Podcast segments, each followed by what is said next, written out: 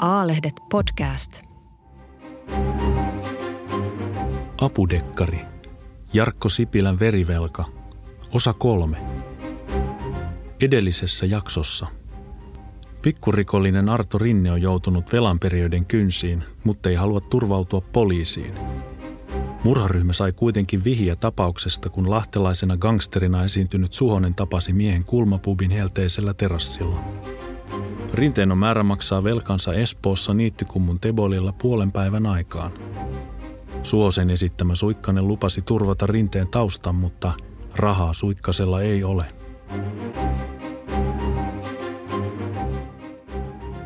Sängyllä makaava Arto Rinne ei ollut mielestään nukkunut lainkaan, korkeintaan torkahtanut muutamaksi hetkeksi. Uni ei kerta kaikkiaan tullut, koska miestä pelotti, eikä olkapään jomottava särky auttanut – Velanperijät olivat pahoinpidelleet hänet kotonaan eilen julmasti. Puhelimen kello näytti 8.25. Reilun kolmen tunnin päästä hänellä pitäisi olla 8000 euroa, mutta nyt taskussa oli tasan neljä. Hän oli tarkastanut sen yön aikana kolmasti ja aina toivonut, että jostain sinne olisi ilmestynyt tukkoseteleitä. Rahakeijuja ei ollut olemassa. Ilta Kulmapubin terassilla ja sisällä baarissa oli jatkunut pitkään. He olivat juoneet Eero Salmelan kanssa kaikki molempien rahat, loppuillasta kyllä lähinnä Salmelan. Asunnossa oli lämmin, vaikka ikkuna oli ollut koko yön auki. Heinäkuinen helle piti yötkin lempeinä. Rinteen käsi vapisi, kun hän valutti vettä hanasta mukiin. Hän joi sen ja vilkaisi jääkaappiin. Ei ollut ollut keijuakaan. Kylmä bisse olisi maistunut. Oli pakko ottaa suihku, jos sillä saisi tunkkaista päätä kirkkaammaksi. Kylpyhuoneessa keski-ikäinen, kaitakasvoinen mies vilkaisi peiliin. Ei niin paha kuin eilen. Mustelmat kasvoissa erottuivat ja huulessa oli rupi, mutta ehkä auringossa istuminen oli auttanut.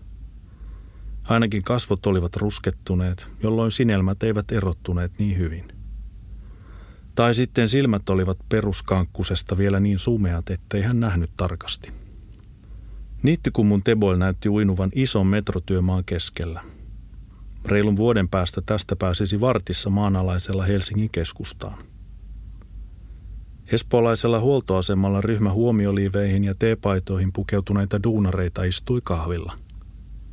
Lippispäinen nuorehko kaveri söi hitaasti hampurilaista – ja kolme miestä pelasi ulkooven tuntumassa pelikoneita. Merituulentien pyörätiellä seisoi Fortumin auto ja kaksi haalarimiestä tekemässä sähkötöitä. Näiden poliisien lisäksi paikalla oli siviilejäkin. Poliisiasiakkaat olivat siviilivaatteisiin pukeutuneita karhuryhmän miehiä. Operaatio oli kasvanut isoksi. Ensin mukaan oli pyydetty Helsingin poliisin teknisen tiedustelun eli Tektin miehet – Sähkömiehiä esittävien poliisien tehtävänä oli asettaa kiristäjien autoon seurantalaite ja operoida valettukiasemaa. Sillä voitaisiin haarukoida epäiltyjen käytössä olevat puhelinnumerot. Valettukiasema kaappasi puhelut ja välitti ne eteenpäin. Soittaja ei huomannut mitään eroa. Poliisi sai kuitenkin puhelimen tiedot haltuunsa. Huoltoaseman hoitajan luvalla tilan oli heti aamusta asennettu kolme salakameraa. Ne välittivät kahvilasta kuvaa ja ääntä eteenpäin. Huoltoaseman muille työntekijöille operaatiosta ei ollut ennakkoon kerrottu, koska tieto väistämättä vaikuttaisi heidän käyttäytymiseensä ja vaarantaisi tilanteen. Asema ei voinut myöskään sulkea ulkopuolisilta. Takamäki istui karhuryhmän johtaja Tiilikaisen kanssa johtoautossa puolen kilometrin päässä. Ison pakettiauton takaosassa oli myös tektiryhmän kauluspaitainen, vatsakas mies huolehtimassa yhteyksistä. Mercedeksen pakettiautossa oli tietokoneen lisäksi muutamia televisioruutuja, joissa näkyi suoraa kuvaa huoltoasemalta ja sen pihasta. Takamäki vilkaisi kellonsa. Vielä oli puolisen tuntia aikaa. Oliko kaikki hoidettu, hän mietti. Paperityöt oli varmistettu, rikosilmoitus tehty ja – tilanteen edellyttämä Stekpov-päätös hoidettu. Koska Suhonen käytti tiedonhankinnassa peiteltyä henkilöllisyyttä, niin salaiseen tiedonhankintaan erityisesti koulutetun pidättämiseen oikeutetun virkamiehen eli Stekpovin piti tehdä siitä päätös. Vaikka lyhenne viittasi Akuankan veljenpoikien sudenpentukenraaliin, niin nämä asiat olivat tärkeitä. Jos jokin menisi pieleen, niin poliisiorganisaatiossa oli tapana perata pienetkin muodollisuusasiat. Poliisit eivät tienneet, jäisivätkö kiristäjät autonsa vai menisivätkö he kahvilaan. Turvallisuussyistä Suhosen ei pitäisi mennä autoon, vaan mieluummin keskusteltaisiin ulkona. Kahvila oli myös huono vaihtoehto ulkopuolisten takia.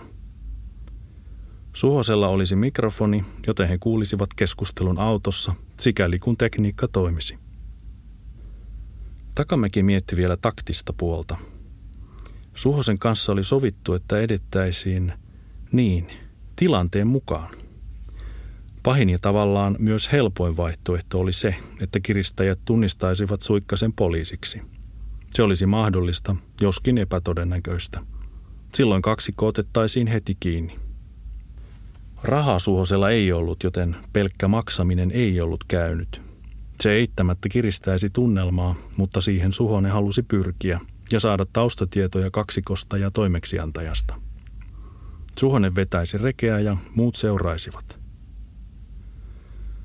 Vielä oli sekin mahdollisuus, että paikka vaihtuisi viime hetkellä. Kameroita ei voinut siirtää, mutta muu operaatio liikkuisi nopeasti. Suhonen käänsi autokaupasta lainatun Toyota RAV4 Brahen urheilukentän vierestä ylös Josafatin kadulle. Musta minimaasturi tärisi noustessaan urheilutalon takana olevaa Mukulakivikatua. Toyotan ilmastointi oli rikki, joten kaikki neljä ikkunaa olivat auki. Murharyhmän Kirsi Kohonen oli hakenut auton aamulla vantaalaisesta liikkeestä, jonka kanssa poliisilla oli sopimus autojen lainaamisesta – näin kukaan ei päässyt tiedustelumiesten jäljille rekisterikilpien perusteella. Varsinaisessa peitetoiminnassa poliisi sai tehdä harhauttavia merkintöjä autorekisterikeskukseen ja muuallekin, mutta sellaista ei ollut nyt käytetty. Suonen pysäytti auton 1940-luvulla rakennetun kuusikerroksisen talon eteen. Toisella puolella Josafatin kallioilla oli jo pussikaljaporukoita, vaikka kello oli vasta puoli kaksitoista. Kalliot olivat saaneet nimensä 1800-luvulla raamatussa mainitusta Josafatin laaksosta, jossa Jumala tulisi tuomitsemaan pakanakansat. Tuohon aikaan Helsingissä nimettiin muitakin alueita uskonnollisin perustein. Päivästä tulisi ennusteen mukaan vielä kuumempi kuin eilisestä. Ruskeaksi rapatun talon edessä oli siististi hoidettu kapea pihakaistalle kukkaistutuksineen ja peräti kaksi lipputankoa – Yläkerroksista oli varmasti komeat maisemat kallion yli, Suhonen mietti. Seisova musta auto lämpeni silti nopeasti. Suhosta ei helpottanut se, että hänellä oli yllään ohuempi nahkatakkinsa kätkemässä kainalossa roikkuvaa asetta. Suhonen kaivoi takin taskusta pelipuhelimensa ja soitti Arto Rinteelle. Hän tarkasti samalla, ettei autossa ollut mitään poliisiin viittaavaa. Rinne uskoi Suhosen olevan lahtilainen gangsteri Suikkanen, joka auttaisi häntä huumevelan hoitamisessa. Rinne ei vastannut. Suonen soitti saman tien uudestaan. Haloo, uninen miesääni vastasi. Helvetti, Suhonen kirosi. Suikkanen tässä, on tässä edessä. Pitää mennä, jos vielä kaipaat mun apua. Mitä kello? Ei saakeli, Mulla menee muutama minuutti. Olen ihan kohta siinä. Suhosta nauratti. Tällaista se aina oli narkkareiden kanssa. Peitetoimintakuvioiden alkuaikoina heiltä oli mennyt pitkä aika ymmärtää se, että täsmällisyys ja ohjeiden noudattaminen herätti rosvoissa epäilyksiä. Jos johonkin piti tulla tiistaina punaisella autolla ja nostaa merkiksi takaluukku auki – niin parempia tuloksia tuotti se, että oli siellä keskiviikkona sinisellä autolla konepelti pystyssä. Rinteeltä meni se lupaamansa pari minuuttia. Kaverilla oli kauhtunut sininen farkkutakki ja likaiselta vaikuttava harmaa teepaita. Tumma tukka oli sekaisin ja rapusta tullessaan hän sohi sitä käsillään jonkinlaiseen kuntoon. Rinne istui etupenkille. Sori, nukahdin – en nukkunut yöllä lainkaan, mutta nyt aamupäivällä nukkumatti pääsi yllättämään. Oliko muijalla isot tissit? Suhonen kysyi. Juuri näin Suikkanen reagoisi. Mitä? Millaiset posat naisella oli? Eikä sitä muuta syytä ole olla nukkumatta. Rinne naurahti väkinäisesti. Hei, kun mietin mitä tekisin, jos et olisi tullut paikalle. Mitä olisit tehnyt? En keksinyt mitään järkevää. Lähinnä ajattelin Amsterdamia, mutta ei mulla olisi ollut rahaa edes Tallinna-laivan menolippuun. Mutta sulla on ne rahat nyt, Rinne kysyi huolestuneesti. On, Suhonen valehteli. Turha huolestuttaa miestä. Suhonen käynnisti auton ja oli kääntämässä sitä toiseen suuntaan. Josafatin katu päättyi kääntöpaikkaan, jonka takana kulki nelikaistainen Sturenkatu. Rinne viittoi eteenpäin. Tuosta pääsee Sturenkadulle, kun ylittää pyörätiä ja jalkakäytävän. Suhonen pyörätti auton ympäri. Ei kannata olla tyhmä. Ei tarvita nyt yhtään mitään ylimääräistä mielenkiintoa poliiseilta. Uskon nyt, herra konstaapeli, mummon perintörahoja nämä ovat ja Parabellumkin on iso iso isän talvisodan perintöä. Idiootti. Suikkanen murahti. Joo, olet oikeassa. Musta maasturi kääntyi Josafatin kadulta Kirstin kadulle mäkeä alas ja edelleen Helsingin kadulle länteen. Suosen teki mieli kysyä, kenen asunnossa Rinne asui, mutta suikkasta se ei kiinnostaisi lainkaan. Todennäköisesti kämppä oli kaupungin, sillä perintöasunnon Rinne oli myynyt jo vuosia sitten. Hesarilla Suonen sai Toyotaan sen verran vauhtia, että ilmavirta viilensi. Länsiväylällä tuskin olisi ruuhkaa, joten niittykumpuun ajaisi vartissa – Yksi karhupoliisien tunnukseton auto seurasi Toyotaa siltä varalta, että velanperijät olisivat tarkkailleet asuntoa ja yrittäisivät jotain matkalla.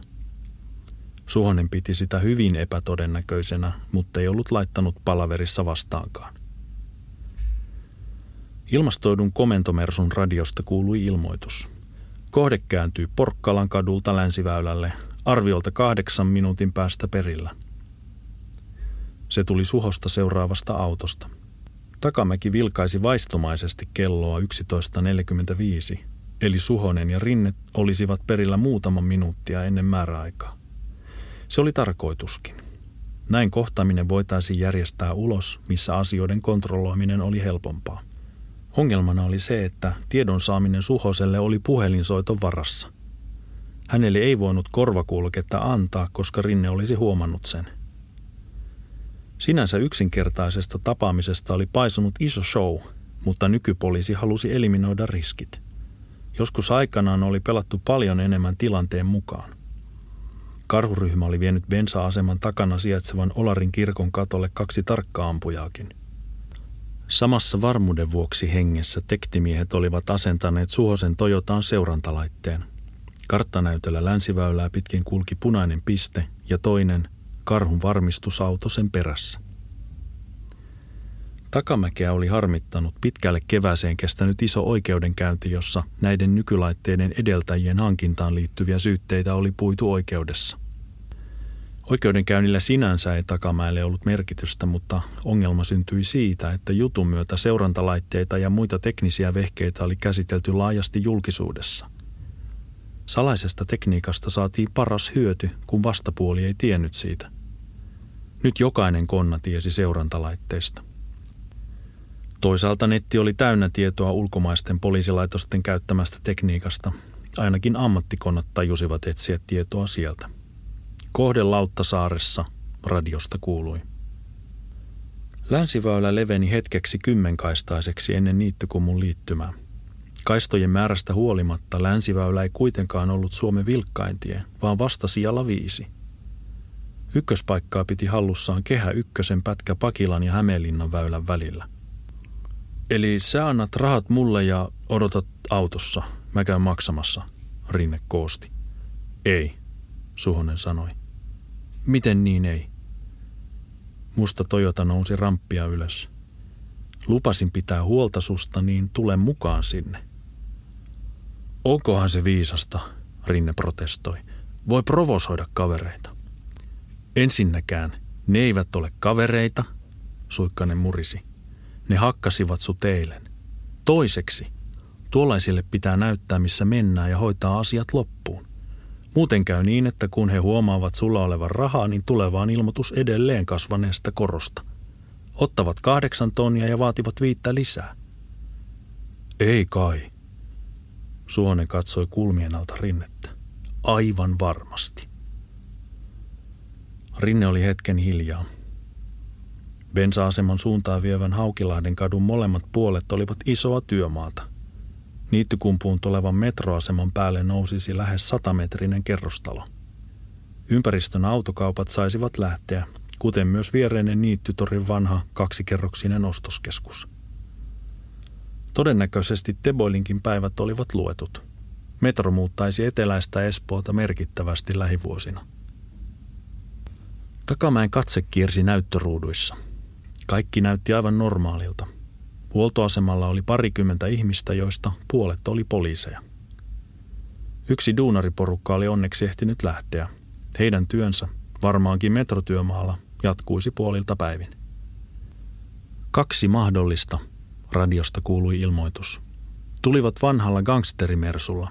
Kerron rekisterikilven kun näen. Näkyy täältä, toinen tarkkaampujista sanoi – ja luetteli E-sarjan porosperäisen auton rekisterin.